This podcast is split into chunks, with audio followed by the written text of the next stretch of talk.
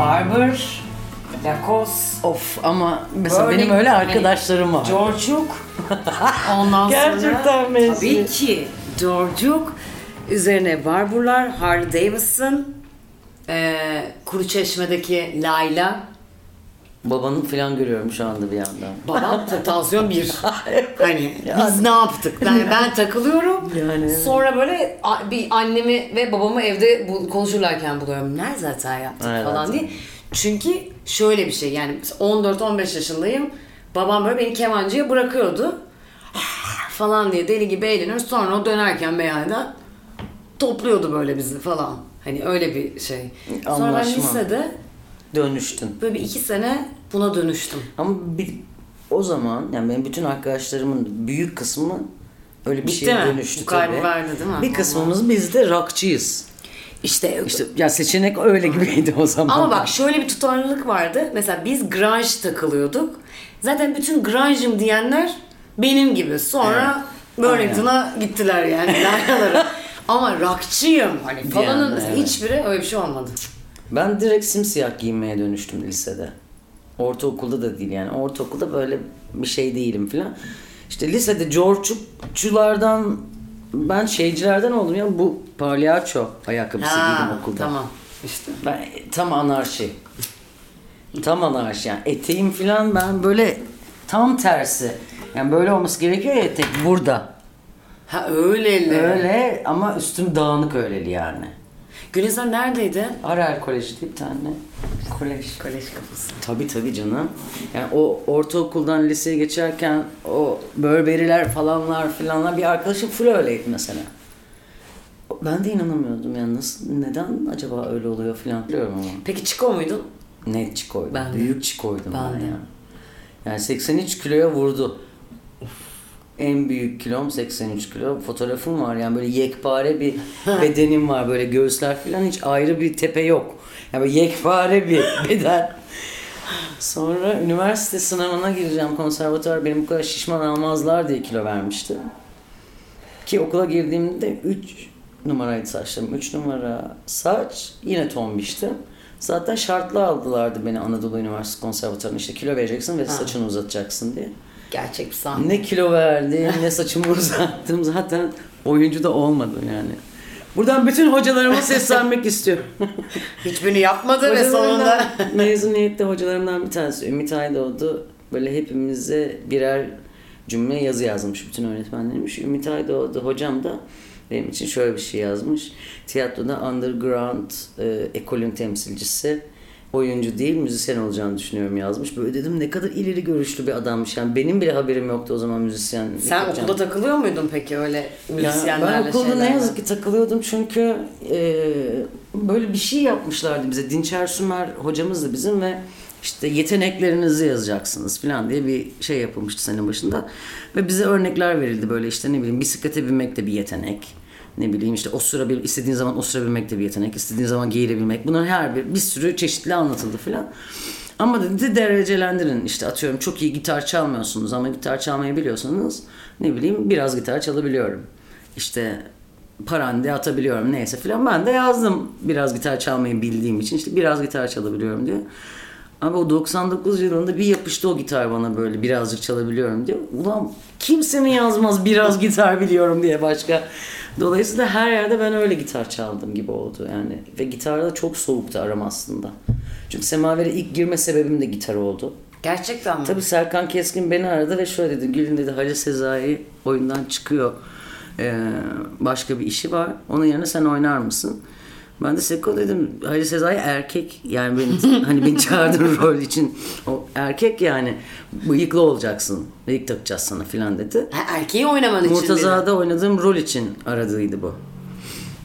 Orada da e, Murtaza, Orhan Kemal'in Murtaza'sını Işıl Kasapoğlu yönetmiş. Semaver Ben de Halil. Sezai deyince hani onu müzisyen olarak orada mesela Halil Sezai oyuncu öyle bir aslında. şeydi. Evet evet. Oyuncu. Ama seni çağırınca hani o rahatlıkla Evet ben de öyle zannettim ama Halil Sezai'nin rolü deyince de sonra Semaver'e girişimde öyle oldu. Çok düzenli gitmiyorum ama bir yandan. hayır hayır hiç. Ee, orada da Orhan Kemal'in Muntaza'sını e, bulutsuzluk özlemine söz yazdırıp beste yaptırmış Işıl Hoca. Beraber anlaşmışlar. Ben semavere girişim bıyık ve bir gitarla oldu yani. Çok iyi. 5 sene oynadık sonra o oyunu. Yani ben orada öğrendim diyebilirim tiyatro meselesini. Yani şehir içi turne diye bir şey vardır tiyatroyu bilenler. Sen çok iyi bilirsin mesela. bir de o zaman çok daha yani ne bileyim ben 24 yaşında tiyatroda profesyonel olarak çalışmaya başladım. Aynı zamanda Işıl Kasapoğlu'nun asistanlığını yapmaya başladım. Ve tiyatronun ortağı da oldum. Yani böyle şey yani 25 yaşında iş insanıyım aslında tiyatro adına. Ama çok da tabii Bir de bu bahsettiğimiz yer de Semaver. Tabii ve Semaver de ilk kurulduğu yıllar yani e, ben Semaver kuruldu 3. yılında girmiş olmam lazım sanırım 2005 şimdi atmak istemiyorum ama 2003'te, Kaçtı? 2003'te kuruldu Semaver. Hadi ya. 2002'de olması lazım. 2002'de. Ee, yani ben 3. senelerinde katıldım. O zaman henüz şey değildi. Ee, yani her şey yürüyordu ama her zaman full çekemiyorduk tabii ki. Ve çok kalabalıktık. yani. Semaver'in başları çünkü. Başları evet. Ee, şehir içi turne iyi anlatmamı ister misin sana? Ya acayip bir şeydi çünkü gerçekten abi bence yani. Şimdiden bakınca böyle biz onu nasıl yapabiliyorduk acaba ya gibi bir şey. Atıyorum Semaver Kumpanya e, Ya çok- Samatya semtinde Koca Mustafa Paşa'da işte Bahçeli Evlere diyelim turne gideceğiz ya da biraz daha uzak olsun Bahçeşehir'e turneye gideceğiz. Saat 10'da tiyatroda buluşuluyor. Ben mesela şeyi bilmiyordum. Semaver ilk kurulduğunda şehir içi turne yaptığını bilmiyordum. Yapıyordu yapıyordu. Yani sahnesinden çıkmıyor diye mesela aklımda kalmış. Yapıyordu ya bir takım yerlere belediye ile olan bazı anlaşmalara gidiliyordu. Enka'ya gidebiliyorduk bazen e, büyük bir yerde oynayalım ya da İzmir açık havaya gidiliyordu filan. Saat 10'da tiyatroda buluşuyorsun. Sahnede zaten 30 kişi kadar vardık. Ya 35 kişilik bir minibüs geliyor. Öncelikle depodan dekorlar kamyona yükleniyor. Hep beraber bu 35 kişi kamyona yükleniyor. Sonra kamyona yüklendikten sonra arabaya biniyoruz. Bahçeşehir'e geldik. Dekoru indiriyoruz hep beraber. Sonra dekoru sahnede kuruyoruz hep beraber. İşte saat 3 oluyor. Bir, bir buçuk saat falan ara. Sonra işte bir sound check, ses, müzikle oynamadığı için. Sonra makyaj yapıyoruz. Oyunu oynuyoruz. Selam. Makyaj yıkanıyor. Dekor sökülüyor. Arabaya konuluyor. Bu arada bunları kendiniz yapıyorsunuz. Evet. Dekor sökme falan. Hepsini hep beraber yapıyoruz. Sonra dekor sökülüyor oyundan sonra. Arabaya konuyor. Koca Mustafa Paşa geri gidiliyor. Ve depoyu açıp tekrar gecenin ikisinde sonra da zaten içmeyene deli diyorsun yani. Ondan bir sonra. dönem hepimiz bu yüzden içiyorduk galiba filan gibi hani. Çünkü böyle bir rutin var. Bunun sonunda ben huzurlu bir uyku çekeyime gelemiyorsun yani. Zaten Enerjin- oyundan sonra da gelemiyorsun. Gelemiyorsun. Bir de Enerjin üzerine o bitmiyor. kadar çalışmışsın yani. O kadar çalışmışsın bir de o kadar kalabalığız ki mesela biz Beyoğlu'nda herhangi bir bara girerdik ve orası artık dolu bir bar olurdu. Yani boş bir bara girerdik. 35 kişi zaten hemen 5 tane grup oluştu köşelerde. Yani hiç kolay bir iş değildi şimdi o zaman için baktığımda gerçekten. Ama yani büyük olayı da orada öğrendim. Şimdi bana bir tiyatro aç desen sıfırdan Her şeyi. her şeyle yapabilirim herhalde yani. Gül'ün bir de sen Işıl'ın yanında, Işıl Kasapoğlu'nun yanında asistandın. Tabii. Ama yönetmen olmak için Evet. asistandın. Bir de yönetici olarak da sen işin o tarafını Tabii. da takip ediyordun değil mi? Yani biraz Onu öyle oldu. Orada zaten Işıl Hoca'nın asistanıysam e, tiyatronun yönetimine de hakim olmak durumundasın. Çünkü o zaman daha çok Işıl Hoca yönetiyordu yani tiyatroyu.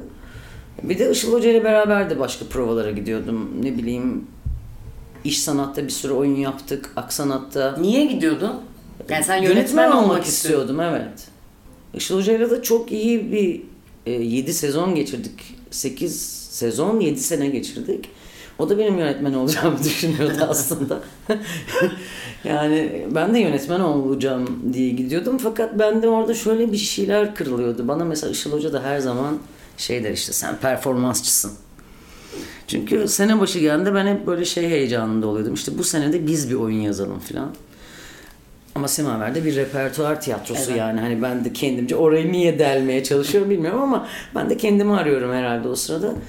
Ya ben hiç şeylerden çok keyif aldığımı söyleyemeyeceğim yani. Brecht aşırı sevdiğim bir yazar. Okumasını çok seviyorum. izlemesini de çok seviyorum. Ama yapmasını sevmiyorum mesela. Ya da Shakespeare yapacağız deyince hiç heyecanlanmıyorum. Klasik sevmiyorsun. Sevmiyorum. Sevmiyorum diyemem. Klasikle uğraşmak istemiyorum. Klasiği yeniden yorumlamak istemiyorum. Yani bugüne ait bir şeyler yapalım. iyi de olsa kötü de olsa bugüne ait olan şeyi yaparak yürüyelim. Yeni bir şey üretelimciyim birazcık. Yani söylediğim şey tiyatro sanatında tamamıyla tersi olabilir ama benim hissim öyle Niye oluyordu. şu an çok yapılıyor mesela senin Değil mi? söylediğin. Yapıl- Evet. Yapılmazsa zaten nasıl gidecek ilerisi diye düşünüyorum. Ama belki ben o zaman yanlış yerdeydim falan. O zaman da yine ben kendimce bir şeyler yazıp onları yönetme peşindeydim. Birazcık böyle. Ee, ama Işıl Hoca ile beraber e, Semaver'deki ekiple çalışmayı çok sevmiştim. Asıl benim orada o kadar sene durmamın sebebi bence o. Evet. Yani iyi ki bir usta çırak ilişkisi yaşadım. Çünkü başka hiçbir şeye benzemeyen bir ilişki.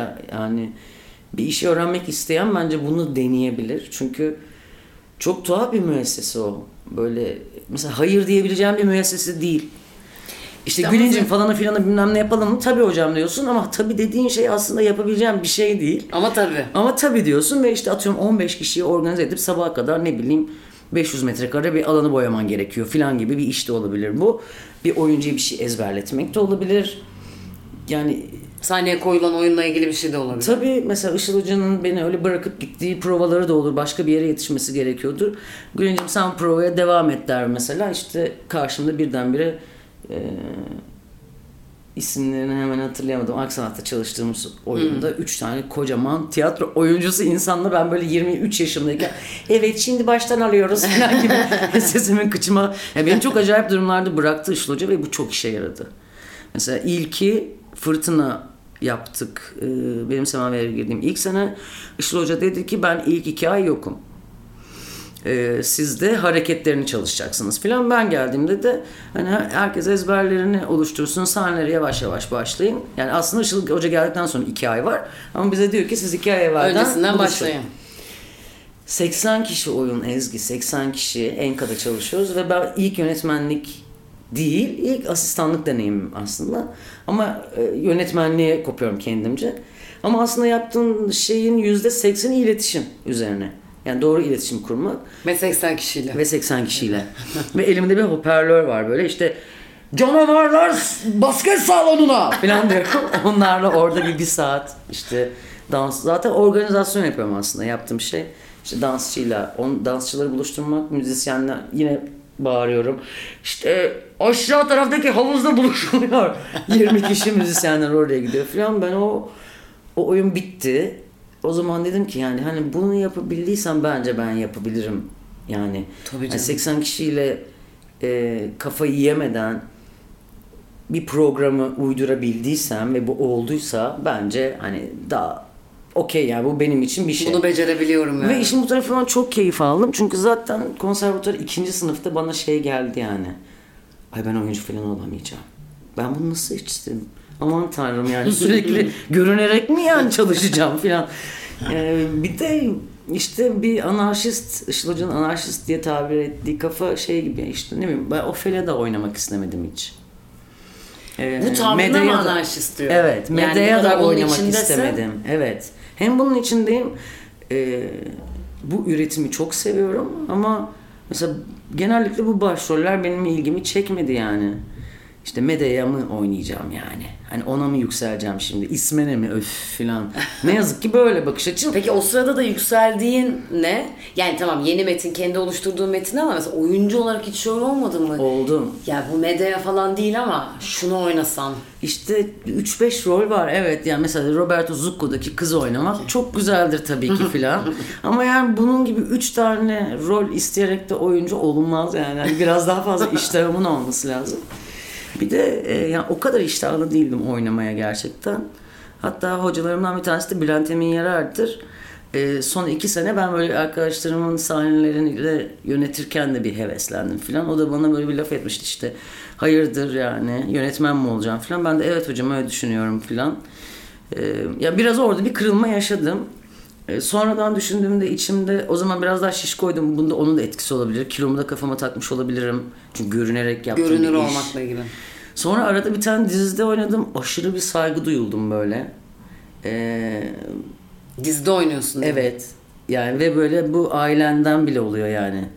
İşte bakkal bile seni daha ayrı karşılıyor. Oo Gülün Hanım Tabii. hoş geldiniz filan. bu da aşırı sinirimi bozdu. Yani ben para kazanıyorum niye herkes beni görüyor gibi bir şeye geldim yani. TRT'de bir dizide oynuyordum o zaman. Yani niye herkes benim yaptığım işi izliyor falan çatışma içerisindeyim yani. Peki bir şey söyleyeceğim. Şu an geldiğin Şu yerdeki geldiğim yer- görünümlük ve o zaman bir de yani işte oyunculukla ilgili bir sıkıntım var. Galiba şeydi o da yani çalışması beni zora sokan bir şey. Bir rol çalışmaktan çok keyif aldığım bir zaman olmadı. Hep beni zorladı bir şey olarak. Ee, üstüne üstlük sevdiğim şeyler çok az. Yani bu şey bu bir oyuncu yapısı değil yani. Hani bir rol için aşerirsin ya da atıyorum bir oyunda 5 kadın rolü vardır. Onlardan birini aşerirsin. Ben hiçbirini aşermeyip ya da hayalinde bir şey olur yani. Hani Olur yani, evet. Bu kadınlar falan. yani hani şimdi de sorsan bana ne oynamak istersen istersen şarkıcı kadın oynamak isterim diyor. Yani oyunculukla okula kadar var olan bağım inanılmazdı. İnanılmaz atak bir güdüm vardı. Ee, yani çok sevdim aslında. Ben ilkokul birinci sınıfta karar verdim oyuncu olmaya. İlkokul birinci sınıfta avcılardı. Bizim Ömer Seyfettin İlköğretim Okulu'na bir tiyatro geldi. Ben onu izledim ve böyle bu yani Tamam. filan gibi oldum. Yani mesleğim bu demedim de ben ondan sonra ertesi hafta okuma yazmayı öğrendiğimde yazdığım ilk şey bir oyundu. Başrolünde ben varım, ben yönetiyorum. O sınıftan arkadaşlarımı seçiyorum. İlkokul 1'de 5 oyun falan yaptım. İlkokul öğretmenim Hatice Karadayı da ya bu Üf, kadar nasıl hatırlıyorsun herkesin E çünkü ismini yani ya? beni o başlattı tiyatroya gibi yani büyük destek çünkü ben şey diyormuşum hiç hatırlamıyorum onları. İşte öğretmenim aklıma bir oyun geldi yazdım. Sınıftan 4-5 arkadaşımı alıp tiyatro odasına inebilir miyim diyormuşum. Olur diyormuş. İkinci derste gidiyoruz. Beşinci derste geliyoruz. Sınıfa oynuyoruz. Oh ben eve gidiyorum. Çıkarıyorsun. Öf. Ama ya buna her zaman izin vermiyor ama buna izin veriyordu. O da bir şekilde. Sonra zaten ben bir şekilde şeyleri okuyan kız oldum. İşte andımız olsun. İşte Tabii. Sahne üstünde Tabii yapacak her öğretmenler şeyi günü 29 okuldayken- Ekim. Hani nerede sahneye çıkılıyorsa çıkayımcılık.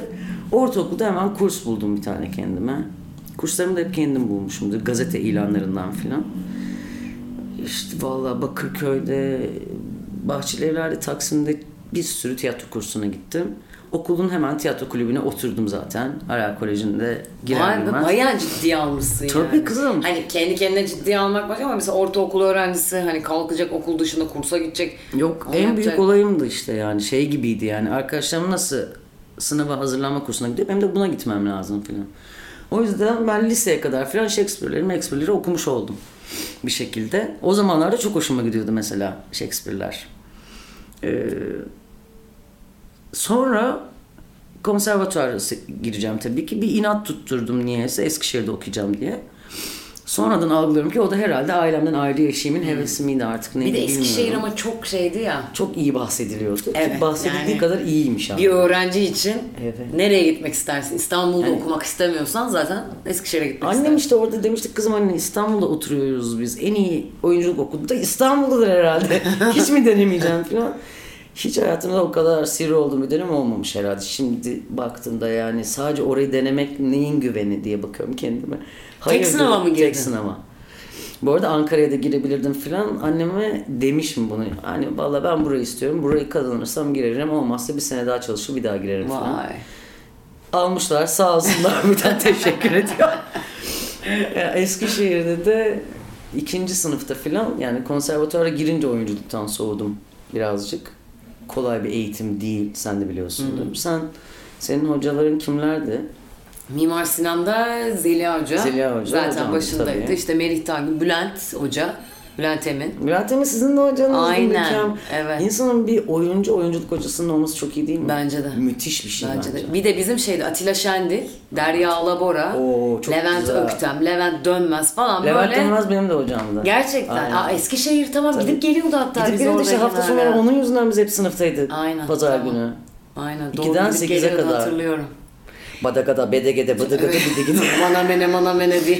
bir tane oradan e, bir tane şeyi şarkıma koydum ben. Bir tarlaya kemenken ekmişler. Buraya iki kök yırtık, her kök kirpi dammışı. Tümünü bir şarkıma koydum. Tiyatroculuk insanın içinden çıkmıyor demek yani Ya. bir şekilde. oyunculuk yani hem oyuncu olup hem hocan olması acayip iyi bir Çok şey. iyi. Ama onu sonradan mesela bana daha İyi geldi. Evet daha iyi geldi yani sonradan anlıyorsun. Çünkü konservatuvar işte biliyorsun ya o kadar böyle manyak bir eğitim ki 4 sene kapalı devre ve beynini nasıl o kadar kapatıyorsun? Yani gerçekten arada mesela hayatımda şey istiyorum o konservatuvardaki gibi o kadar uzun süre bir şeye konsantre olabilmek En büyük yararı o gibi. Şey Evet. olarak baktığında yani 4 sene bir fil tiyatroyla başka türlü ilgilenemezsin bu hayatta gibi. Ama orada ilgileniyorsun. her türlü yani Bir her şeyiyle. Gitmeme şeyi sizde de yoktu herhalde değil mi? Bizde iki kere gitmeyince kalıyor. Üçüncü de gitmediğinde sınıfta kalıyordun bir dersten. kalıyorsun kuramsalda e, sahnede de yani şöyle bir devamsızlık hakkın var yani hani Bizde o üç okul taneydi o. şeyinde ama öyle bir durum yoktu tabii hele Tabii sahne ki. derslerine Mümkün gitmeyin değil. bir kere gitmesen onun böyle bir aynen tirat gibi açıklaman olması lazım. Açıklaman olması Şöyle oldu, lazım ve böyle sene oldu. sonuna kadar da o Ezgi'ciğim senin gelmediğin derste aynen orada olaylar olmuştur zaten Zaten yani. hoca sınıfa girdiği anda 11 kişisin. Polat nerede diye giriyor. Yani hani Aynen. kimin olmadığını direkt Aynen. görüyor yani. sahne hazırlamamak bir şey olmaması falan onlar söz konusu değil yani. Zor bir eğitimdi ya. Bence Bayağı zor. zordu yani. Bence zor. Yani oradan mesela bizden biz girdik. Ee, gir, bizim sınıfa girdiğimiz erkeklerin hiçbiriyle mezun olmadık. Değil mi? Bir de evet. öyle iki tanesi var. tamamen pes etti. Gitti. Bıraktılar. Bıraktı. Ha. Bir tanesi birinci sınıfın sonunda bıraktı. Bir tanesi ikinin sonunda bıraktı. Çok anlaşılır bu. Diğerleri kaldı. Kimisi askerlik için falan filan derken hiçbiriyle mezun olmadık ama şimdi dönüp bakınca zaten o anda karar verir misin Gül'ün ona yani. Hani hiç bana göre değil. Ben mümkün değil böyle bir şey yapamam. Zaten orada karar verilir. Evet. Bir de 18 yaşındasın. Evet. 18 evet yani o zorluğu yani. çekebilmek için çok istiyor olman lazım. Ya ben de herhalde sahneyi çok istiyormuşum diye düşünüyorum. Yani bir şekilde ben yani zaten başka bir şey kafam çalışmadı gibi bir şey oldu Ezgi yani. E, Mecburen sanatla uğraşan kişi olduğum gibi değil ama yani zaten çocukluğumda ben piyano ile başlatmış annem beni. 7 sene baleye gitmişim. Annemin de bir çok güzel bir ittirmesi var yani. 4 yaş doğum günüm benim bale kursuydu. Süper. 7 sene de az değil yani şu anda. Tabii Hani canım, hiç bale yok diyorsun. üzerimde bale ama yani 7 sene az değil yani. Vardır Gül'ün. 7 sene İlk rolü- o yaşta baleye Düşünsene. o bir yerlerde duruyordur. 4 yani. yaşında ilk kez sahneye çıktım fare olarak. Fındık Kıran Balesi'nde ve AKM'de çıktığımda nasıl hissetmiştim biliyor musun? Yani böyle işte ben hep böyle olacak falan. Yani hissim İşte oydu. yerde yani. Ve doğruymuş yani. O hani o his doğruymuş gerçekten. Sadece mesela senin an- demin anlatırken hani o Işıl Hoca zamanını şeyi düşündüm. Normalde her yani bu bir klişedir ya işte niye oyunculuk işte oyunculuk yaparken falan çünkü kendin olarak bir şeyle sahnede olmak Çok aşırı zor. zor. bir şey. Çok zor. Ben o bir yüzden şey saklandım. oynamak daha rahat. benim için de öyleydi. Yani onun üzerinden. Ama şu an mesela sen, sen o Işıl Hoca dönemini anlattığın zaman sonra şu an yaptığınla beraber aslında sen bir şey oynarken zorlanıyorsun. Şu an kendin olarak sahnede daha rahatsın. Yani orası da karışık ama absürt. yani başında ne oldu biliyor musun Ezgi? Başında e, yani büyük evde Bartu'ya da Cem'e de ben şey dedim. E, Yani ben kulisten mi söylesem acaba bile dedim. Çünkü o kadar manasız geldi ki ben yıllarca sahneye bir şey olarak çıkmışım. İşte Murtaza'da bir tane e, küçük şeyin ağasıydım böyle. Sert konuşan biriyim. Buralar toparlayın hele falan diyorum. Bıyıklıyım amcayım yani. Amca oynuyorum. ya evet bunun benim için ayrıca bir güveni var. Bir de sahneye çıkarken bildiğim şey o. Başka biri olarak çıkmak zaten Evet sahneye. işte, o Bildiğim yüzden şey. yani. Burada böyle sürekli şöyle bir şey oldu. Ee, ben şimdi Gülün olarak şarkımı söylüyorum yani. Aa yok canım. Nasıl yani? Öyle de değil. Ya, bu bana aşırı ters geldi baştan. Ee, bir karakter mi kurayım dedim. Hemen de ona atlama dedim. Kendim olarak mı oradayım? Kendim olarak sonra kendim olarak ben nasılım ki acaba filan. Yani çok benim için büyük zor bir dönemdi zaten büyük evin ilk senelerinde videolara bakarsan hep ben böyle saklanıyorum bir yerlerde işte amfi arkası, e, basçı arkası, davul yanı filan. Uzun bir süre utandım. Yani aslında görünür olmakla ilgili sıkıntım varmış. Evet. Yani, oyunculukta var ama demek ki onun başında da öyle bir şey varmış. Evet. Hep varmış Konserler yani. başladığında. Ben ha, bir, bir kısmının kilo ile ilgili olduğunu düşünüyorum. Ya. Çünkü ne bileyim 20 kilo verdim eskisine göre baktığımda vücudumla ilgili daha rahatım tabii ki. Yani o zaman biraz daha gençtim ve bunun farkında değildim herhalde. Çünkü Ne istediğini bulmakla alakalı olabilir mi? Bilmiyorum, öyle şu an bence. Aklıma geliyor yani. Biraz öyle bir şeyle ilgili bence. Çünkü tiyatroda da ben bir sonuçta bir buhran geçirip ayrılmak zorunda kaldım. Psikolojik bir buhrandı bu. Ee, ve yaptığım ilk şarkı da Çıldırmayacağım'dı. Yani gerçekten aslında ya birisi anlatsa kıçımla güleceğim bir hikaye gerçekten işte ben "Aa, bir gün delirdim sonra da müzik yapmaya başladım gibi oldu benim için. Ama çok bomba. Yani her zaman takılıyordum ben. Her zaman gitar çalıp bir iki bir şey çalar oldum. İlk gitarımı ortaokulda almıştım. Ee, bir gitar kursuna gönderdi annem beni. Şey bir gitar kursuydu flamenco. İlk derste bıraktım. Çünkü yine bir tık tık gün nihal vık vık filan gibi. Yani hem gitardayız hem gül nihaldeyiz. Niye böyleyiz ya filan. Sonra akor kitabı alıp öyle kendi kendime öğrendim yani ne kadar öğrendiysem müzik yapmayı gerçekten istediğimden çok haberim yoktu. Hep çok özendiğim bir şeydi ama sanki olmaz gibiydi yani biraz etik olarak kafası sıkışık bir insandım ben. Ne demek o? Ne demek yani müziğin başına da yani e Gülüncüm böyle bir iç ses var içimde yani. E Gülüncüm bu kadar müzik mezunu var. Hayırdır sen oyuncu olarak Ha. çıktın sahnelere müzik yapıyorsun. Kendime böyle bir şey yapıyorum yani mesela birileri bana soruyor ne yapıyorsun şu anda? İşte müzikle ilgileniyorum. Yani müzik yapıyorum diyemiyorum. Evet tabii Kendini çünkü- dövmek yani e, işte bu. E çünkü Ezgi konservatuarda okumuşum. Ve yani e, ne bileyim hocaların sana dizide oynamakla ilgili bile bir şey anlatıyor. Yani hani kızım tiyatro yap bunun iyisi budur gibi bir bakış açısından geliyorum gerçekten ve yaptığım şey de tiyatro sonuç olarak. Devlete de girmek istemiyorum. Aşırı katıyım bu konuda da. Hiçbir sınavına girmeyeceğim. Asla devlet oyuncusu de olmak istemiyorum. Aynen.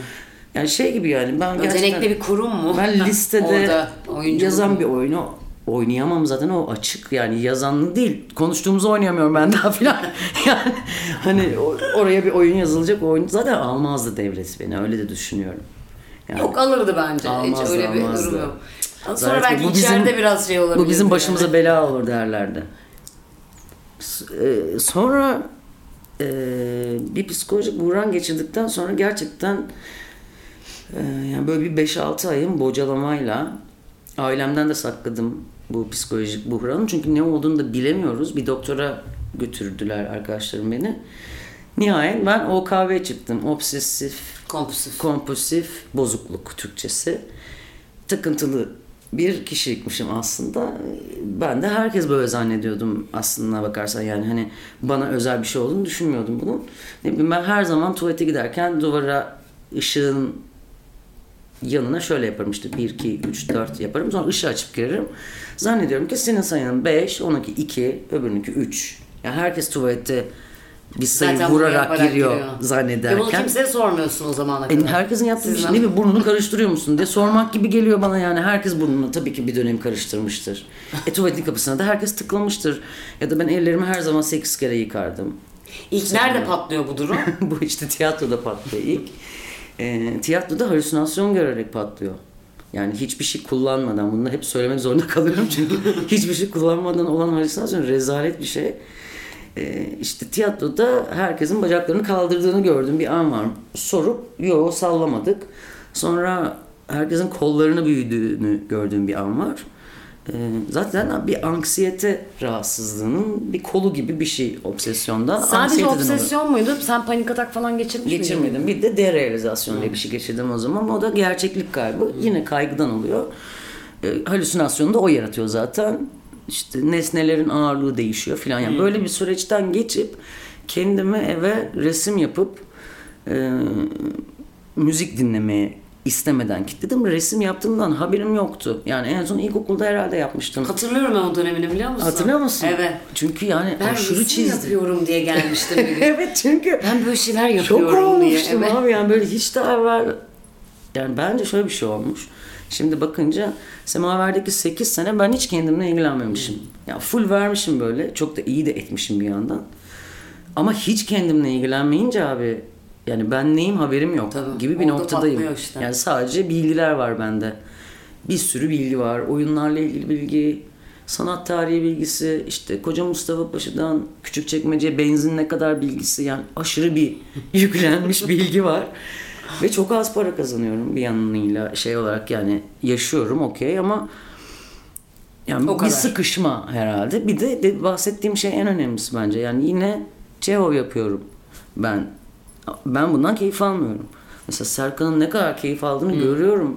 Ben de keşke öyle olsam ama ben ekiple çalışmayla bir zevk yakalıyorum ama yaptığımız oyundan Zevk beni, ta- beni tatmin etmiyor. Yani niye yeni bir şey yapmadıkçıyım ben? Yani onu eleştirmiyorum yapılan şeyi ama ben de bu değilim filan. O patlama beni gerçekten resim ve müziğe soktu. Ama yani bunlardan bir şey olacağım gibi değil. Tatile çıktım yani kafa tatili gibi bir şey oldu hayatımda ilk kez. Çalışamıyorum yani evdeyim. Resim yap, resim yap, resim yap. Hatta ev arkadaşım Öyküm de o zaman. Öyküm tatile gitti geldi bana şey dedi. E sen ressam oldun dedi yani olmuşsun dedi. Çünkü bütün her yeri boyadım yani. Dolaplar, oda. ya bir akıl hastası gibi gerçekten. Resimlerim de zaten Art bu. benzetiyorum. Aynen yani büt- boyanmadık yer kalmayacak kadar boyadım. Sonra tiyatroya bir mail attım. Dedim gençler ben gerçekten iyi değilim yani. Ve gidiyorum. Ve gidiyorum yani gitmem lazım herhalde. Ne yapacağımı da bilmiyorum bu arada yani. Hiçbir fikrim yok. Ee, bir iki üç sene okullarda drama hocalığı yaptım ki o zaman da yapıyordum. Ee, anaokullarıyla drama yapmayı çok seviyorum. Aşırı hastası olduğum bir şeydi yani. Yıllarca yaptım. Çok sevdim. Çünkü yani galiba yetişkinlerle çalışmaktan daha çok seviyorum. 6 yaş altı ile tiyatro çalışmayı. Ya inanılmaz bir e, hayal gücü zenginliği, inanılmaz bir özgürlük falan. Bence o öz... Şimdi onu söyleyecektim Gülüm. Bence o özgürlük için çok seviyordum. Herhalde. Evet. Yani herhalde öyle bir şey.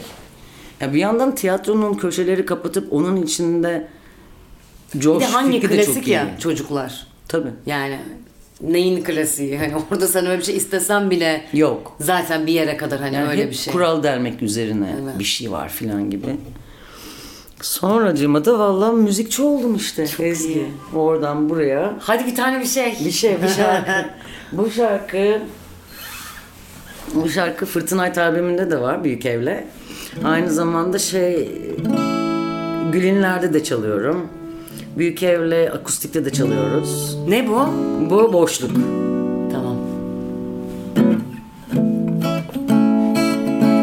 Hemen nasıl çalıyorum değil mi çaldığınca? Öyle bir zevkliyim yani işte. işte şu an tabii ki kimse gülmüyor. Ben gözlerini görüyorum böyle bayağı. Çünkü Neşeleniyorum yani çalmaktan.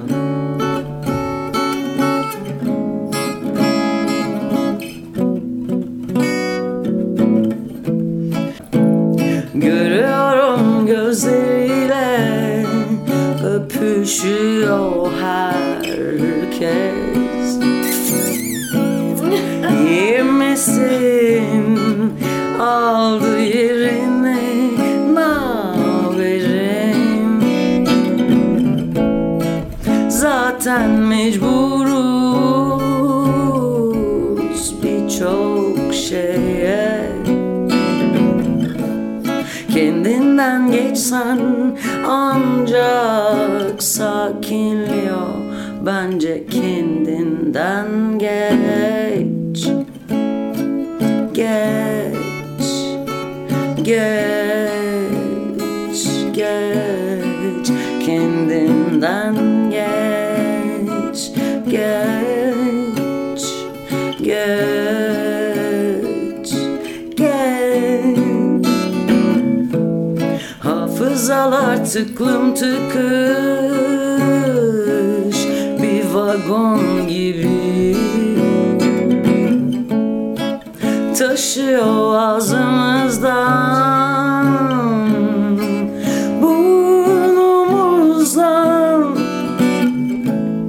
Kavgalı gibi yol almaktan Efsanelere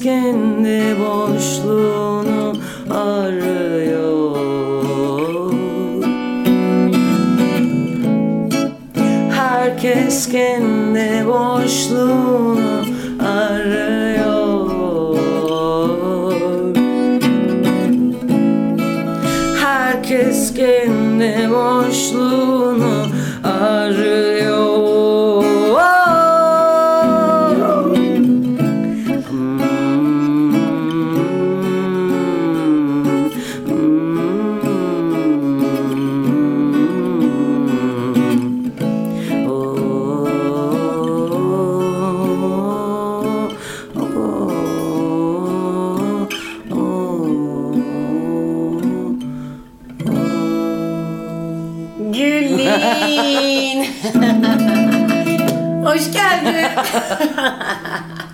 Hoş bulduk efendim. ya. Çok sevdiğim bir şarkım var. Evet bu Fırtınayt'tan değil mi? Fırtınayt'tan aynen. Peki bu şarkı ne zaman yapıldı? Bu şarkı ne zaman? 4, 3, 4 senesi mi var herhalde? Olmuştur değil mi o kadar? 3 senesi var rahat evet. Yani biz öykümle şeye çalışırken o sıralarda yapmıştım. Her an her şey olabilir diye bir projemiz vardı Evet. bizim. Onu çalışırken yapmıştım. E, Fırtınayt'ta biraz daha böyle elektropop bir hali var. Akustiklerde de böyle çalıyoruz. Son zamanlarda bayağı böyle gözüm kapalı rahatlıkta çalabildiğim şarkılarımdan olduğu için her hafta herhalde 3-4 kere söylüyorumdur kendisini. Gerçekten mi? Ve söylüyorum, Hala. Söylüyorum. Vay. Bir şey söyleyeceğim. Konserde yani tamam hani bu hepsi tabii ki öyle bir şey de yani bununla bayağı gözüm dönüyor mesela ben bunu söylerken dediğim var mı? E, istek olarak mı? Hayır. Sen kendin yani his, öyle hissettiğin şarkı var mı? Yani şöyle düşün mesela ben şu an oyun oynuyorum. Tabii ki bütün oyun öyle ama mesela oyunun bazı yerleri var. Oralar yani seyirciye, duruma, reaksiyona, sahneye göre değişse bile oralar benim için Çok iyi olan yerler gibi. başka yerler yani. Hani Var, var, düşüyorsa da oralar düşüyor. Yani kendimin Evet. bütün hissim çok oralara endeks. Mesela öyle bir şarkı var mı? Öyle yerler var. Mesela Fırtınayt konserimizde e, Bartu'yla karşılıklı söylediğimiz bir takım yerler var. Mesela Arayan Bulur şarkısının bir yerde sonunda karşı karşıya geliyoruz. Full birbirimizin gözlerinin içine bakarak böyle zaten balya olan iki dörtlük bir sözü, iki dörtlük de değil orası, iki sekizlik yeri çarpı dört kere söylüyoruz. Ben harbiden ben miyim falan. Mesela orası 3 yıldır söylüyoruz o şarkının orasını. Ve zaman geçtikçe oradaki laflar falan değişmeye başlıyor benim için işte ne bileyim günü iki sene sonunda işte ben harbiden ben miyimi başka bir şey için söylüyor oluyorum. Ve her zaman da orası benim için bir şekilde hem çalışan bir yer hem de etkisi büyük bir yer oluyor. Hem benim için hem seyirci için de öyle oluyor. Sen doğaçlama yapmayı seviyor musun? Seviyorum ama müziğimizde çok öyle bir yer yok şimdi. Ee, ama seviyorum doğaçlama yapmayı. Umut Arabacı, Pınar Balcı diye iki tane arkadaşım var. Gözyaşı çetesi. Mesela bir ara onlarla çok güzel öyle bir doğaçlama takıldığımız bir zaman vardı. Ee, müzikte doğaçlama daha kolay tiyatroya göre. Tiyatroda biliyorsun böyle bir en azından bir konu olması gerekiyor. Evet. Haydi doğaçlama yapın falan gibi bir manasız oluyor ya o iş yani. Aslında doğu konu konuludur yani aslında doğaçlama dediğin şey. Tabii. Bir tema vardır da üzerine yaparsın. Müzikte biraz daha kolay oluyor. Onlarla öyle bir doğaçlama takıldığımız bir dönem var. Çok aşırı hoşuma gidiyor. Peki şeyi hissetmek mi gerekiyor? Sen şu an mesela konserlerde, büyük ev konserlerinde bir anda mesela öyle bir şey gelse. Yani her şey o kadar üst üste geldi ve o kadar iyi bir an ki o. Oluyor bazen. Doğaçlama girmek ve devam etmek istiyorsun. Ee, birbirini hissetmen mi gerekiyor? Yani bir ortamı kesmen lazım evet. Yani bir bakıyoruz bakalım ondan sonra hemen üstüne gelecek bir solo falan varsa bir doğaçlamaya giremezsin ama mesela bir şarkıda öyle bir şeyler yaptığımı hatırlıyorum. Ee, hangi şarkı hatırlamıyorum ama ya öyle bir yer denk geldik ki ve uzun da akıyor orası böyle ne bileyim bir altı ölçü var o şekilde gidecek biliyorum. Ee, Bartu'da biraz daha geç giriyor mesela. Öyle şeyler oluyor. Bekliyor birazcık daha dinlemek istiyor. Öyle bir yerde bir tane şarkı yapıştırmışlığım var mesela. Ve İngilizce bir şarkı. Notasını bence benzetip işte I wanna leave you. Ah, yes I'm gonna. Ya böyle bakışlar bir anda bunu söylüyoruz? Yok yok az söyleyeceğim çıkacağım falan gibi.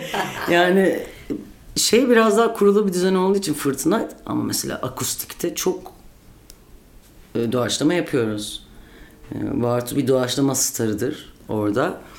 Biz de hakkımıza gelenleri yaptığımız daha çok öyle bir yer akustik. Geçenlerde mesela e, doğaç yani bir şarkıya başlayacağız. O şarkıya her zaman farklı şekillerde başladığımız oluyor. Havadar şarkısını işte bazen dırırın yaktın beni zalim rımbıdım filana giriyoruz. Tabii tabii. Geçenlerde mesela şeyi söylemeye başladım. Ben başladığımda hangi şarkı olduğunu bilmiyordum işte. Rırrım, senden ayrılmadan önce bilmiyorum. Başladım iyi. sonunu bilmiyorum bu hangi şarkı diye. Sonunda anladım ki ellerim bomboşmuş o. Ve sonuna kadar söylemem gerekti. Bağladın mı peki? Ba e, mecbur ellerim bomboş diye bağlanmayacak bir yer yok. Yani bütün seyirci ellerim bomboş diye bağladık. Doğaçlama seviyorum ya. Başka bir heyecanı var. E, bir de hakim olduğun şeylerle yaparsan çok iyi bir match bence. Yani yıllardır çaldığın bir şarkı üzerine doğaçlama yapmak çok zevkli bir şey. E, daha çok akustikte oluyor ama. Sen şimdi kendin de yapıyorsun. Şimdi Gülünler'de onda da yapıyorum. Mutlaka seyirciye laf atıyorum orada zaten. Öyle bir şeyim var çünkü e, müzik seyircisi biraz daha e, ilişkili bir seyirci tiyatroya göre. E, ne bileyim işte şunu çalsana falan diyebiliyor sana rahatlıkla. Ben de onlara hep lafları yapıştırıyorum işte atıyorum bazen diyor ki Gülünler'e gelip en güzel yerinde evin yanlış grup diyorum devam ediyorum. e, seyirciyle ne diyorduk ya ne konuşuyorduk da buraya geldik karıştırdım. Ee, doğaçlama üzerinden konuşuyorduk. Gülünler'de yapıyorum. Büyük evde yapıyorsun ama şu an kendin... Bilinlerde de yapıyorum. Kendi grubumda da yapıyorum. Orada da birazcık şarkı aralarında konuşmaları yapabiliyorum. Şarkıların içinde ufak tefek doğaçlamalar yapıyoruz. Peki bu tek başına olan Gülünler nereden çıktı? Tek başına olan Gülünler nereden çıktı? Ee, bu aslında bir iki buçuk sene evvel çıktı ki etrafımdaki bir sürü arkadaşım bana Gülün hadi yap hadi yap zaten diyordu ama ben zaten e, bana yeterli geliyordu büyük evle yaptığım şey, öykümle yaptığım şey. E, her enerji olabilir grubuyla. E, bir noktada bunlar böyle e, düzgün de gitmediği zamanlar da oluyor bazen ne bileyim ülkede bir olay oluyor. Ne bileyim mesela gezi oluyor ve birdenbire tabii ki 15 tane konserin iptal oluyor. şey yani duruyor. ülkedeki durumlarla ilgili de ilk e, durak katılacak şey sanat olayıymış gibi oluyor. Öyle zamanlar da oldu ve ben bir şekilde e, Bostancı'da bir masamın önümde böyle şey dedim. E Gülüncüm yani artık bir şeyi meslek olarak seçmen lazım. Yani tiyatro yapıyorum, resim yapıyorum, müzik. E oh yani. Ha bayağı böyle bir Çıfıtçı kafadan şarkı. geldi. Tabii. Yani artık hayatında bunlardan birini meslek haline getirip e, çalışmayı düşünüyor musun acaba? Hani 35 yaşına da geldiğine göre düşünmen lazım gibi. Ya bir şekilde hep bu işlerdeydim gerçekten. Yani ben hiç e, bir ofis işim olmadı. Hep de çok özenmişimdir yani. Benim için bir fantezi gibi yani. Evde bir telefonum olsa bir yani ofis hayatında gibi özenmişim. Seni öyle bir... Ee, ve yani bu iki buçuk sene var filan. Ee, yani benim şarkılarım da var. Bütün şarkılarımı büyük evle söyleyemem. Bütün şarkıları öykümü olan grupta da söyleyemem. Hadi abi bir göt dedim yani. Çalış kendi şarkıların hepsini çalışmayı, çalmayı bilmek zorundasın bir kere. Madem müzik yapıyorsun. Ee, bir yaz böyle üç ay kendimce bir kapanış yaşadım. Başka başka sebepler de var işin içinde. Hem psikolojik hem filan ama kendimi de kapattım. Ve her gün prova yaptım. Psikopat gibi. Baya böyle evde kendi küçük şeyim var. Bir e, amfi, mikrofon. Setup'ım zaten basit. Gitarımı da Her takıyorum. şeyin aşırısı ama değil mi? Ve- o da 3 ay kapanıyor Üç ve... ay kapanıyor ve her gün bütün şarkıları söylüyor. Bir yandan da cover çalıştım. Cover'da şey gibi yani sevdiğim şarkıları çalmaya öğreneyim. Çünkü başka bir şarkı çalışırken de bir şey öğrendiğimi yani ben bayağı öğreniyorum başka bir şarkı çalarken. Ne bileyim işte bir Erkin Koray çalıyorum. Atıyorum Re'ye giriyorum. Biraz Re'deyim. Re'den başka bir şarkı da çalayım. İşte öbür hafta başka bir şarkıya geçiyorum. O Bossa Nova, biraz Bossa Nova'ya gireyim falan gibi.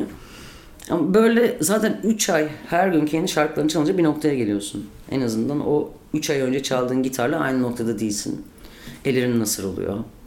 E, Daha fazla çalmış oluyorsun ve bir güven geliyor. Başlamam da çok komik oldu. Ben bu 3 ay çalışırken Bonkis diye bir kafe var burada biliyorsun vardı artık yok. Bonkis'in sahibi Deniz ne yapıyorsun? İşte ben de anlatıyorum kendi şarkılarımı çalıyorum. İşte hazır olunca da çıkıp söylerim. O da dedi ki burada bir konser yapsak sana falan olur mu? Bonkiz'de, Bonkiz'de. modada. Evet tabii çaldım da bu arada orada kaç kere. Ee, sonra olur falan filan ama yani böyle kapanıyor. Ben oradan gidiyorum. Benden sonra da Aylin Güngör oraya gidiyor. Bant Make. Yeni yaratıcılarından aynı zamanda fotoğrafçı bir arkadaşım. Ee, Deniz'le konuşuyor. İşte Gül'ün ne yapıyor diyor. O da işte kendi şarkılarını çalışıyor diyor. Ve Aylin bana telefon açıyor. iki ay sonrası için bir konser için. İşte böyle böyle çalar mısın? Şok. Daha yani ben kendim çalmaya karar vermemişim henüz. Yani bir karar vermişim ama Ama zaten böyle bir şey olurmuş Gül'ün. Evet zaten yani neyi bekleyecektin zaten.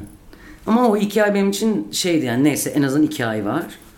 Sonra bir Jameson etkinliğiydi bu. Onların ayarladığı e, binada gerçekleşen ilk konserim aşırı heyecanlıyım. Kaydı da var.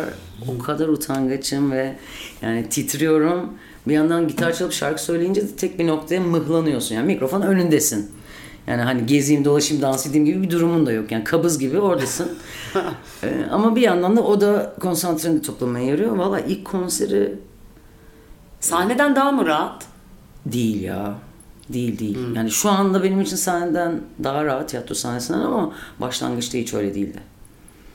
Şimdi daha rahat evet. Yani şu anda bayağı e, yaptıklarımdan da emin olduğum için, bestelere de hakim olduğum için, e, belli bir mesai de harcamış olup bunu kendime okey diyebildiğim için aslında. Yani daha çok kendimle yaşadığım şeyle ilgili. Çünkü 11 yıldır müzik Evet. grubum var. Yani neyi aslında kendime ispat ediyorum bilmiyorum ama yani ben 3 senede ispat şey olmadım. Tatmin olmadım bu durumdan. Yani 3 senede ne yapıyorsun müzisyenim ben abiye gelemedim. 3 senede benim için 10 sene gerekti yani. Ee, işte bence o konservatif kafayla ilgili bir şey. Evet evet yani. bence de. Okul, ben- bence ben oyuncuyum o zaman çünkü ve Bence okullarla çok alakalı. Çok Çünkü bak alakalı. şu an ikimiz bile çok ayrı okullar ve Eskişehir Mimar Sinan çok ayrı eğitimler. tabii Ama bütün söylediklerin ortak. e tabii ki ortak. Hepsi yani. Tabii yani e, çünkü Başka bir şeyi keşfettiğin anda önce bir sabote yani uzun bir süre. Ben zaten self sabotajda bayağı kendim için bir markayım yani. E, Genellikle self sabotajla da ilerliyorum. Demek ki bende de işe de yarıyor mu artık bilmiyorum yani bu böyle bir manyaklık mı?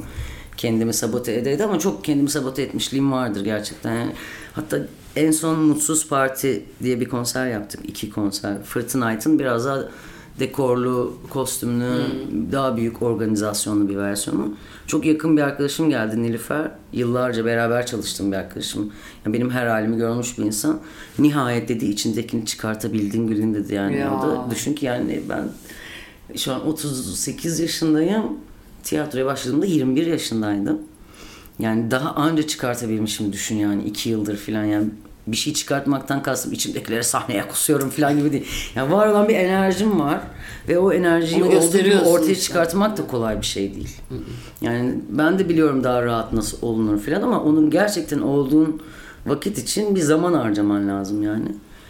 Süreçlerim biraz uzundur benim genellikle hayatta yani. Ama bundan dönmemen çok iyi. Yani çok enteresan. Bak bu kadar anlattığın ivmeden. Ama hiçbirine de aslında dö- geri dönmüyorsun ya da vazgeçmiyorsun yani. Çünkü yapabileceğim de başka bir şey yok benim Ezo. Yani öyle baktığında ben ne yapayım şimdi birdenbire tiyatro dışında çalıştığım işler benim. Bir barda çalıştım, bir restoranda çalıştım. Hani Yani, yani şunun üzerine gittin ama hani ne bileyim mesela şimdi Bartular tamam hani o kendi ekibinizdi ama seni bilen ekip. İşte Semaver ekibi seni bilen ekip. işte Öyküm ekibi. Tabii. Bu sadece bunların arasında da kalabilirdi. Tabii. Yani o sabota, sabote oraya da evrilebilirdi. E de o masada vermek zorunda kaldığım karar öyle bir karardı zaten. Yani sen hep arkadaşlarınla mı çalışacaksın? Çalış arkadaşlarına. Ama sen günün olarak ayrıca bir iş yap ve bunun atıyorum menajeri başka biri olsun. Ya sen bunu ayrıca bir iş olarak yap yani lütfen ve yani artık bu zamana kadar gördüğün şeylerden neyi isteyip neyi istemediğini de biliyorsun. Birazcık da şeyin lüksünde yaşamak istiyorum ne bileyim işte Gülincim Adana'da konser çalalım mı? Çalalım. Bu kadar basit bir şey haline geliyor yani bir yandan da. Ya da işte Gülincim filancadan teklif geldi. Şu kadar paraya gidelim mi? Ha okey benim Gidelim. zamanım var gidelim. Yani bunun için 8 kişiye sormak o 8 kişinin her birinin ayrı işleri olması falan hep o şekilde çalıştık yıllarca. O yüzden tek- Tamamen kendine ait. kendine ait ve aslında hiç böyle bir hayalim yoktu yani tek başına çıkmaya korkardım ben. Zaten korka korka çıktım bu arada yani şey gibi değil tamam ya ben bu işi biliyorum çözerim her türlü falan gibi çıkmadım hiç. Ama yani istediğim şeyi yaparak yaşayabilmek istiyorum ben yani. Zengin olayım gibi bir hayalim de yok çok. Ama yaptığım şeyle yaşayabilmek zaten en büyük deal o değil mi yani hani hayatta yani ne bileyim Hani annem başta her zaman destek veriyordu bana. Şimdi şey diyor yani yani istediğini yaparak yaşıyorsun. Yani canın ne istiyorsa onu yapacak hale gelebiliyorsun o zaman yani. Ama bunun için de çok çalışman lazım. Yani olsun. şey gibi bir şey değil bu. Yani bunların hiçbiri çok kolay olmadı benim hayatımda gerçekten yani. Birini tanıdım öbürü falan oldu ve işte buradayız falan. yani arkadaşlarım beni tanıyanlar da bilir yani ben bir şeye girersem de onu da dibine kadar çalışırım yani ne bileyim resmi resim çizmeye başladım. Söz vermiş gibi çizdim abi 6 sene günde 7'şer saat falan. Hani sergiye mi hazırlıyorum? Yo. Hala çiziyor musun? Hala çiziyorum. Çiziyorum. Peki niye sergi yok? Ver bir tane açtım bir tane. Bir tane açtın Bir tane evet açtım, onu sonra biliyorum niye ama sonra durdu o. Çünkü e, yani orada hala etik problem devam ediyor benim için. Neden Birazcık. yapıyorum? Ha neden yapıyorum değil yani. resimlerime fiyat mı koyacağızlar birazcık e, kafa bulandırıyor bir noktada. E, bir de müziğe biraz fazla ağırlık vermiş oldum. Büyük Ev'le bir albüm çıkarttık. Şimdi iki, üçüncüsüne de dördüncüsüne de hazırlanıyoruz. Kendi albüme çalışıyorum. Yani resim biraz böyle şey bu akşam da biraz dinleneyim deyip yaptığım bir şey haline geldi. Ee, birazcık dönem dönem kopuyorum yani. Her zaman ufak tefek bir şeyler çiziyorum ama atıyorum yazın bir iki ay aram varsa haydi bakalım Oldu. tuvaller gelsin, renkler şunlar. Şimdi de bunlara giriyoruz gibi bir şey oluyor. Yani biraz vakit olması lazım. Yani Gülinlere albüm gelecek mi? tabii. Gerçekten ne zaman? Tabii. Şimdi e, Mart'ta bir tane tekli çıkacak. Albüm derken tekli tekli bunların hepsi gelecek ve finalinde bir albüm olmuş olacaklar. İş ya şu anda hiç öyle işlemiyor sistem. Aslında bu tekli mevzusu yıllardır da olan bir şey yani. Hatırlasana Ajda Pekkan'ın da Evet, teklisi evet, çıkardı. aynen. 45'li çıkardı. Ya çok yeni bir şeymiş gibi konuşuluyor sürekli ama bence öyle değil. Evet, Korhan'da Yani da aynı var. şeyi konuştuk yani. Öyle Zaten yani. böyle bir şey vardı. Vardı. Ee, ben de Koran'a katılıyorum şey olarak yani bir albüm süreci hiç kolay bir süreç değil. Biz ilk albümümüzü böyle hafif keko olarak yaptık çünkü grubun %70'inin ilk albümü olduğu için 3 ay boyunca bir stüdyoya kapanarak taş yünleri olsun yani çileli bir süreç gerçekten. Yıllardır yaptığın, söylediğin şarkıları bir forma oturtacaksın ve öyle kalacak. Ee, o da başka bir müzisyen gerçekten. Ama ben çok stüdyocu sayılmam. Ee, Nasıl yapacaksın albümü? Nerede kaydedeceksin? Mert'in evinde kaydediyoruz valla. Aslan'ın evinde. Biraz benim evimde.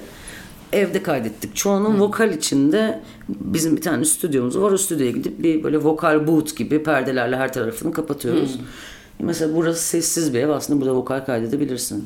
Yani bir yanıyla ben öyle çok stüdyolara gidelim, oralarda kayıtlar yapalımcı değilim. Çünkü şu an e, yapmayı sevdiğim, uğraştığım müzik türü e, biraz davulları, basları elektronik olan. E, Dolayısıyla bunların hepsini evde yapabileceğin şeyler. Bir iki synthesizer ve çeşitli programlar var bunun için. Ben zaten kendi bestelerimin de çoğunu gitarda yapıyorum. Sonra onları garaj bende aktarıyorum. Bayağı garaj bandçiyim yani.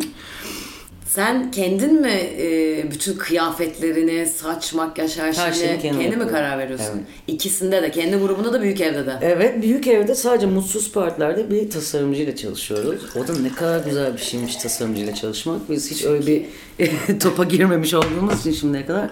Büyük evde mutsuz partilerde Gülçin Çengel diye bir tasarımcı var. Bildiğimiz bir moda tasarımcısı arkadaşımız.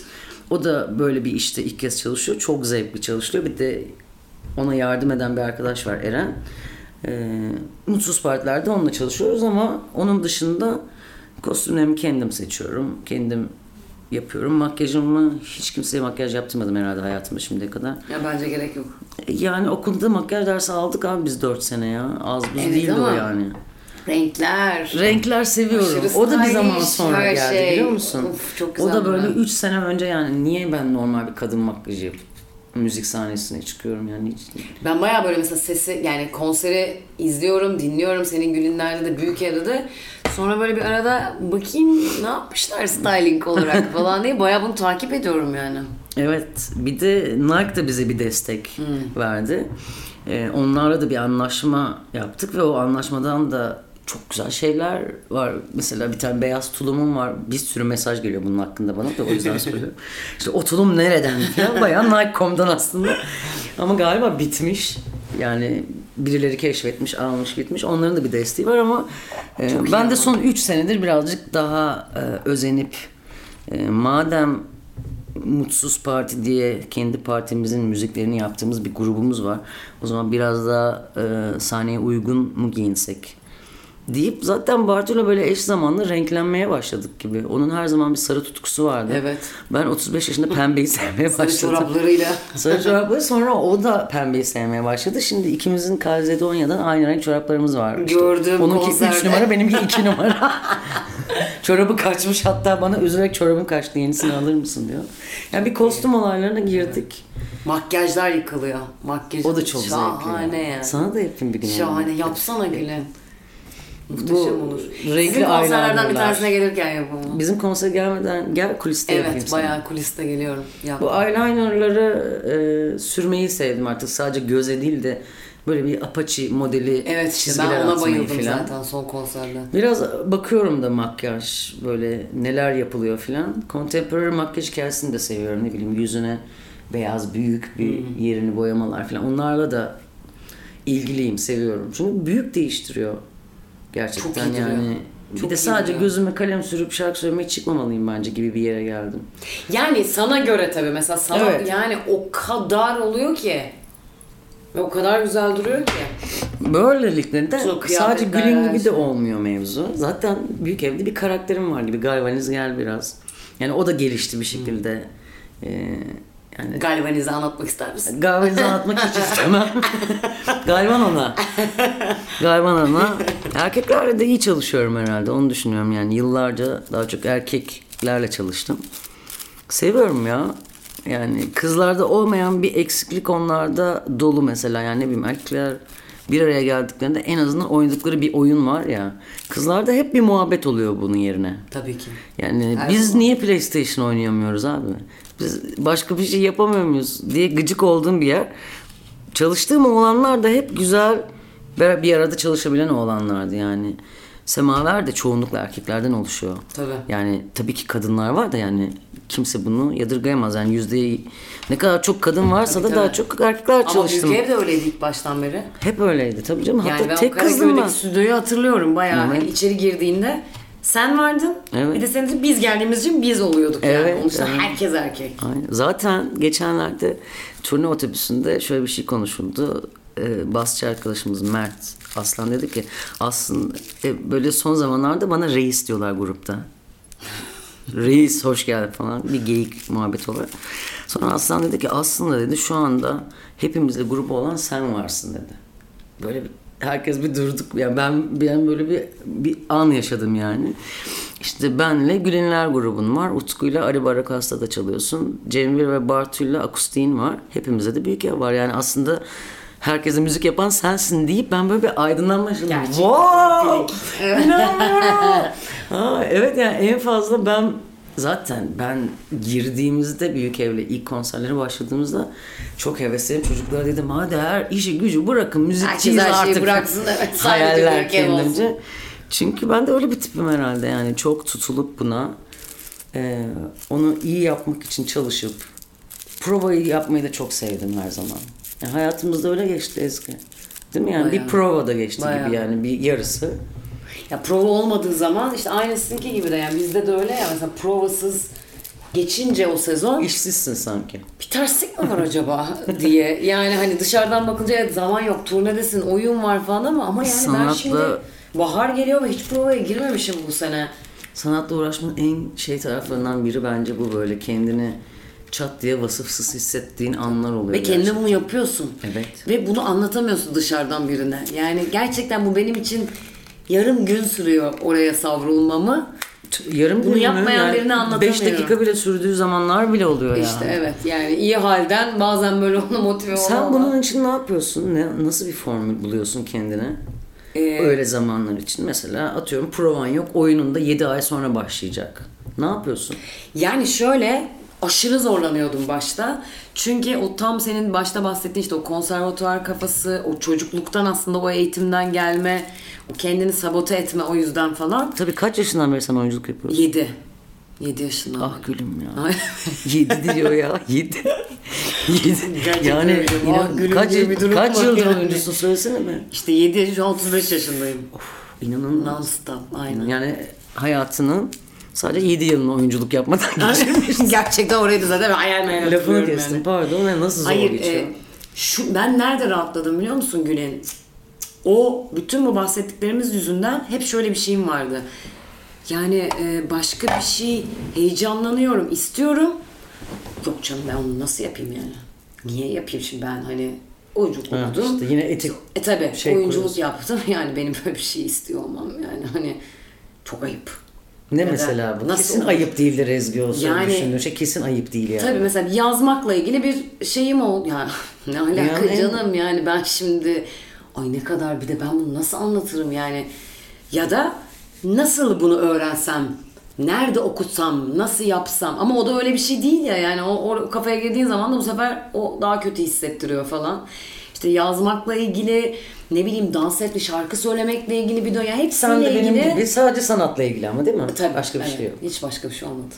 Çok böyle bir e, konservatuardan mezun olunca böyle 20'lerin ortasında böyle bir ya ben hiç mi başka bir şey istemiyorum bu hayatta yani niye sanat sepet belki de benim başka bir tarafım vardır deyip hemen oradan döndüm zaten. Yok Ezgi'cim hiç öyle bir şeyin yok. Yapamazsın yani diye. Yok. Yoksa da yoktur. Yok. Aynen. Ben Zorlamaya gerek bunu yok. zorladım kendi hayatımda.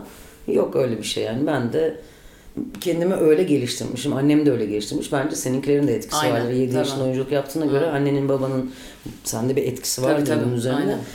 Bazı insan da böyle oluyor. Yok. Ben mesela bir şekilde kendimi disipline etmeyi nasıl başardığımı bilmiyorum. Yani bunu nasıl yaptım ama boş kalmakla ilgili rahatsızlık duyan bir insan oluyordum ben ve hiç boş duramıyordum.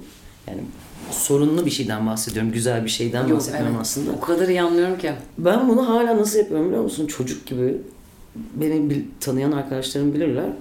Günümü ben e, programını yazarım gece yatmadan önce. Mesela bugün için yazdım. İşte Uyuyabiliyor musun peki o programa? kesin Gerçekten. motomot. Uyumazsam da çok büyük bir problem var demektir benim için.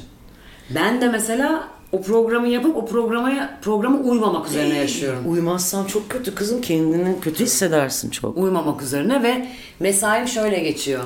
Buna da uymadım. Buna da uymadım. Yani sen şey gibi sen tik atıyorsun ya. Bunu yaptım. Şunu yaptım. Şunu planlamış. Ben de bunu yapmadım.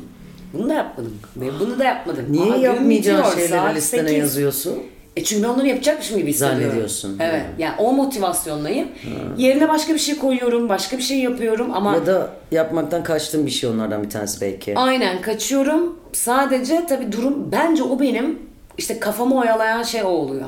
Yani Hmm. Ha, okey. evet orada bir şey var. Yani çünkü şöyle oluyor. Ben başka bir şeye dönüyorum ertesi gün ve o gün de öyle geçmiş oluyor. Başka bir verimlilikle gibi ama sonuçta şeyi o tutmayı de boş seviyorum. geçmiyorsun sonuçta Evet. değil mi? Ne planlamıştım ama ben ne yaptığımı gün içinde saat ve saat takip ediyorum. Tamam, ama o da beni ayakta tutuyor.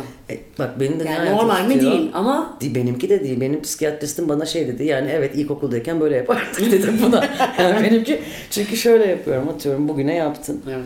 11'de uyanış. 12'ye kadar boş zaman yazıyorum bak kendime. 12'ye kadar boş zaman bırakıyorum. İşte atıyorum 12 ile 2 arasında internette bakacağım şeyler var. Bir Twitter okuyorum sabah. bir Instagram geçiyorum. Obsesif Bu bile var. kompulsif tedavi oldun mu Evet. Olamadım tam olarak. 10 yıldır oluyorum da- yani. İşte atıyorum evde geçireceğim ve boş bir günse zaten bunu kesin yapıyorum. Öbür türlü zaten kafamda yapıyorum daha kolay oluyor. İşte atıyorum şu saatte şu saat arasında yeni bir şarkımız var Aslan'la yanıyor. Onu bir saat tamamen yanıyorla ilgilen. Kulaklıkla dinle, speakerla dinle. Onun basını çıkar dinle, filanını filan et dinle gibi bir şey yapıyorum. 2 saat resim yap yazıyorum. 2 saat resim yapıyorum. Saat bitti. Oh boş zaman. Mutlaka işte 2 saat çalış arada bir 10 dakika boş zaman bırakarak. Ve o da yazılı. Yazılı mesela gece 11'den sonra da serbestim. Ve serbest olduğum anda şöyle diyorum. E ne yapacağım şimdi? Ne yapacağım şimdi? E, o zaman o zaman film izleyeyim falan. Yani hani ne yazık ki bu da bu şekilde yani. Biz de böyleyiz ve bu da bizim düzenimiz. Kesin. Oturtmak zorundayız yani. Benim Hemen bir sürü benim bir sürü arkadaşım bunu yaşıyor. Böyle olan ama bizim gibi olan değil mi? Evet tabii ki. Çünkü diğer insanlar gibi değilmişiz gibi oluyor o zaman. Şu anda Ezgi tuvalete gitti. Ben birazcık size konuşmaya devam edeyim. Ee, yani illa saat 7'de başlayıp mesela inşaatlar da 7'de başlıyor. Ama ben de mesela gece 4'te dönmüş oluyorum stüdyodan. Ee, 5'te yatabiliyorum. Ve 7'de uyuyorum ama ben mesela 3 ay boyunca o inşaatın sesine şikayet edersem hiçbir iş olmuyor. Çünkü genel düzene göre işlemek zorunda. Anlatabiliyor muyum? Tek başıma konuştuğum bir zaman dilimindeyim şu anda Ezgi'cim. Sifon sesini duydum. Tuvaletten geliyor Ezgi'ciğim. Evet. Biraz kendi kendime konuştum. Sen kendi kendine mi konuştun? Konuştum evet. Sen de konuştuğumuz konuyu biraz devam ettir. Çünkü mesela abi saat 7'de inş 8'de 7'de inşaatlar başlayabiliyor. Bence böyle bir podcast konu. Bu arada Çocuklar podcast- bütün podcast yapanlara bunu tavsiye et. Ezgi tuvalete gitti ve biraz yalnız konuşuyorum diye başladım konuşmama. Podcast çok iyi bir olay bu arada. Ben bayağı seviyorum bu podcast meselesini. Dinlediğim podcastler var. Ee, mesela Açık Radyo'da Didik Didik Freud müthiş bir seri. Psikolojiyle ilgileniyorsanız. Biz hocam podcast'i nasıl, Nasıl- dinlediğini Abi büyük bir rezillik bu ya. Büyük bir rezillik yani. Senden sen içerideyken erkek arkadaşıma sesli mesaj bıraktım. Çünkü bu aralar Vişne ve Tuz diye bir tane podcast var. Onu dinliyorum. Vişne ve Tuz'da Sex CV'si diye e, dinleyin. Çok zevkli. Fakat ben bir problem, bir şey yapmışım. Bir hata etmişim. E, ve şöyle başlıyor podcast işte. Başında şarkı var. Şarkının normal hızı şöyle. Adına da derler seks. Adına da derler seks. Ama ben şöyle diyorum. Adına da derler seks. Adına derler seks. Oo Vişne ve Tuz'un seks seyircilerine hoş geldiniz. Ben hızlı. Ben de diyorum ki herhalde sıkıştırılmış. Yani zaman yetmemiş ve bunlar da sesleri sıkıştırmışlar. Böyle bir tarz kurmuşlar filan. Ama sonra Ezgi ile konuştuk. Ezgi'nin Evet. sobesine gideceğim. Onları bir kısmını dinlemiştim. Dinlemediklerimi dinleyeyim diye. Ezgi'ninki de hızlı. Allah Allah filan. Başındaki şarkı da hızlı. Sonra geldim Ezgi ile podcast'ı kaydedeceğiz. Ezgi dedi ki bir şarkı söyler misin? Yani dedim söylerim ama hızlandırılmış mı olacak filan. Tabii. Ve Ezgi'nin suratında tuhaf bir ifade. Çünkü Gül'ün bana şöyle bir şey soruyor. Bunu nasıl hızlandırıyorsunuz peki? Ve sen sorduğun anda ben şöyle bir şey düşünüyorum. Hızlandırıyoruz derken yani bunun bir tek editi var. Ee, şarkıyla ilgili editi niye soruyor? Ya da benim edit yap yapmadığımı Nereden? nereden anlıyor ki Gül'ün yani hani bütün dinlediği programlardan?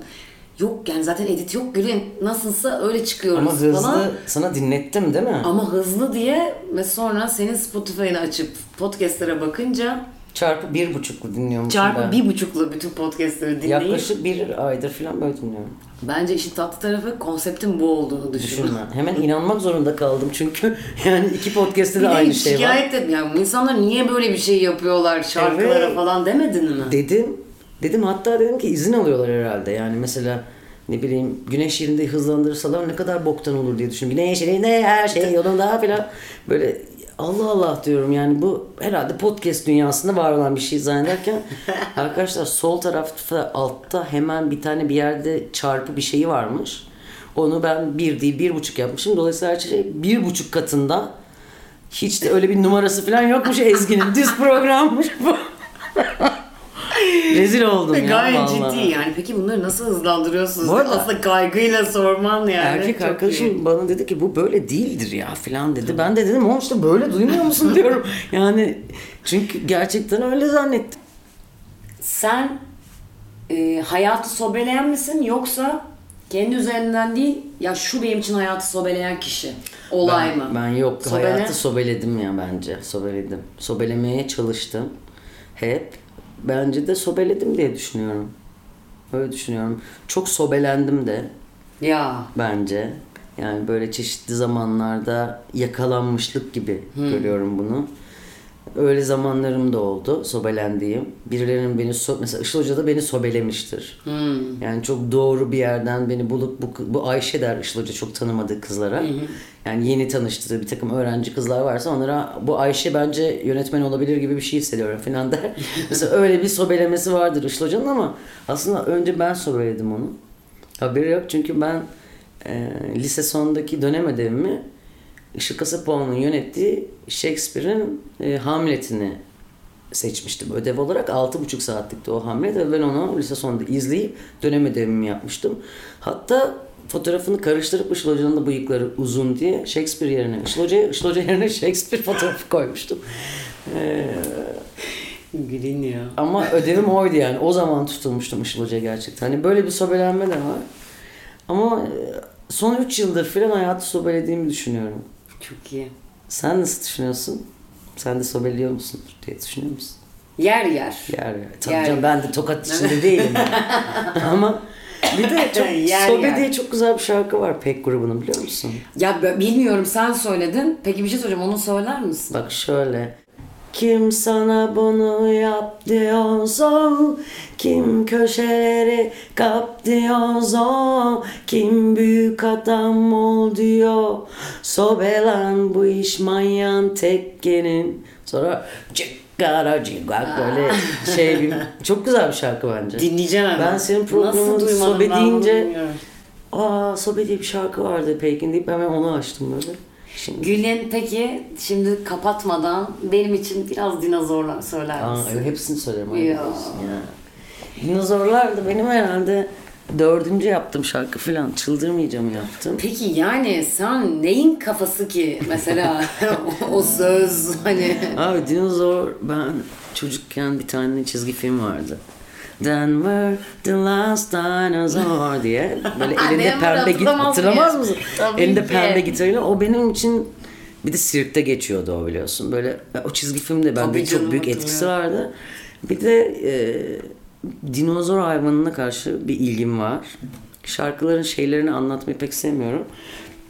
Ee, pek üzerine saatlerce çalışıp yaptığım bir beste değil daha çok e, gitarı elime alıp şakırt diye yaptığım şarkılardan bir tanesi. Sonra ufak tefek bir şeylerini düzelttim ama e, şeye büyük ilgim var ya. Big Bang dünya nasıl oluştu böyle mi oluştu hayır böyle oluştu.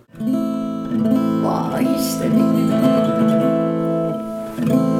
Ön, önce su vardı. Dünyada. Sonra sürüngenler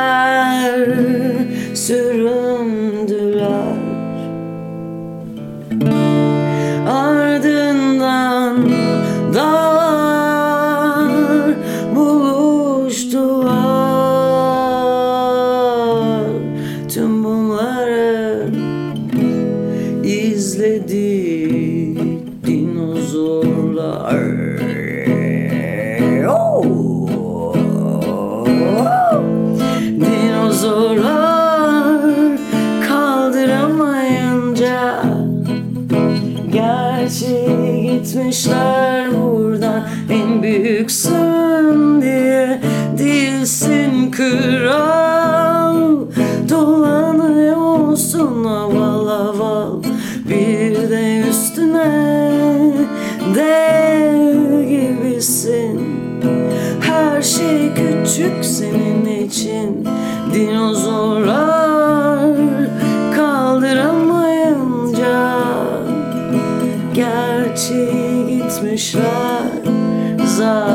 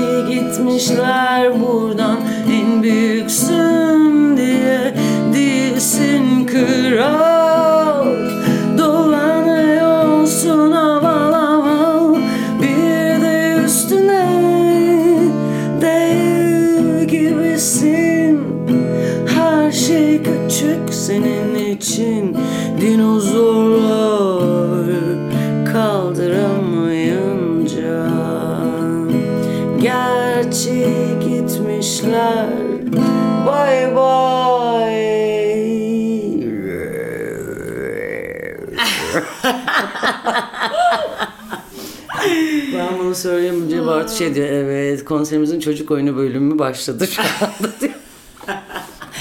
Gül'ün çok teşekkürler. Ya ben de çok teşekkür ediyorum. Programını çarpı bir buçukla dinlediğim için çok üzgünüm. Ezgi ama öyle de güzel. Çok güzel bir sohbet e, moderatörüsün bence. Çok güzel. Ben de seni şarkı söylerken dinlemek çok istiyorum.